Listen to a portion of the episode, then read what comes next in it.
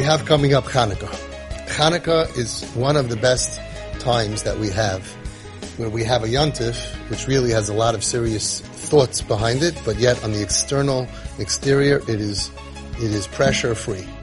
Right? There's like not a lot of rules, and it's just fun and nice and festive and no pressure except for when Tati's trying to light it on the right zman and the right time. Other than that, it's basically a stress-free yontif. And it's one of the best times to be Makarev people to Yiddishkeit. They come into the house, and there's nice food there, there's donuts, people like donuts. It's like not a very deep thing. We don't say, oh, don't bring this in and don't bring that in. You can pretty much bring whatever you want. And we sit around and we're nice to each other. It's a very nice time to bring people back into saying that this religion, hey, this is not so bad.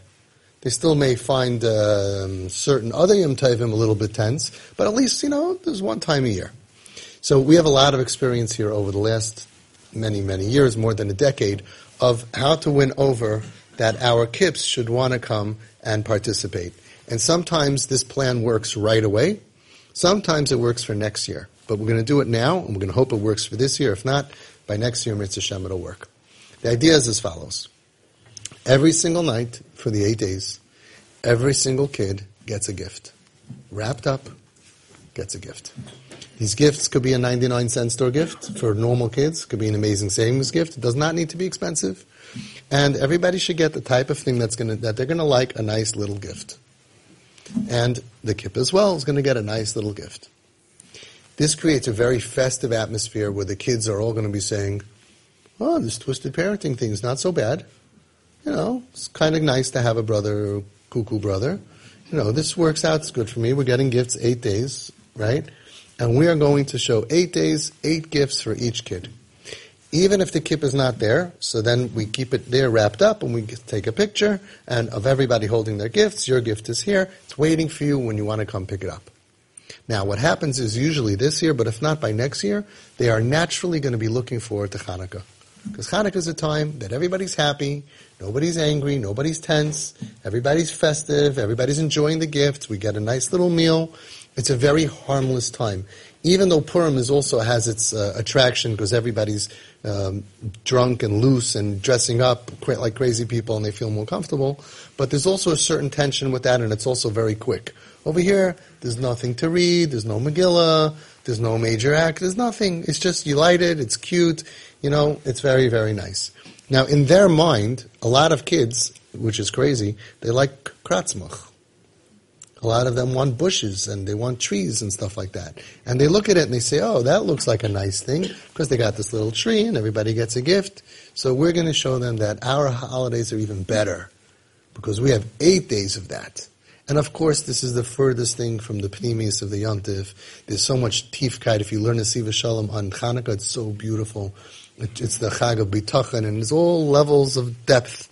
But on the surface, we got to just, you know, they have their holiday season, and we have our holiday season. We have to make ours better. And we can. Eight days of gifts for everybody is very festive. It does not need to be expensive gifts. Doesn't need to be. You try to get each kid a wow in the 99 cent store or the amazing savings or some whatever. A lot of times you get stuff that you're going to get anyway because you know that they're going to need knapsacks or maybe winter clothing. You can get gloves for everybody or earmuffs for everybody. Sometimes you get just nice things because it's hard to find eight days. But basically, that's what we're going to do. And we're going to have low anxiety, right? Low anxiety. Really, on the whole Hanukkah, the only one pressure is Erev Shabbos, which is always a disaster. It's like, who thought of this? Everything has to happen like a like you know. But that's the only time that people get nervous.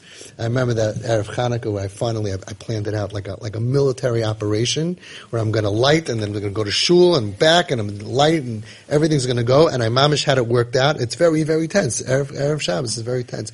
And I mamish like Hashem mamish just laughed at me.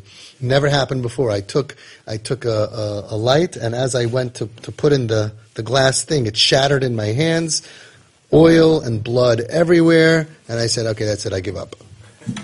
It's very, it's hard to juggle that time. It's always tense, but you know, you could set it up earlier, try what you can. Besides for that, there's no tension. It's full of relaxation. Everybody loves each other. Everybody likes each other. Just have a good time. Maybe invite some people over, and it's just play dreidel, and that's it. So this is an opportunity that we have to try to introduce our children that uh, Judaism is not all that bad. Make sure that you don't add tension or pressure, because then you lose the whole thing. Okay?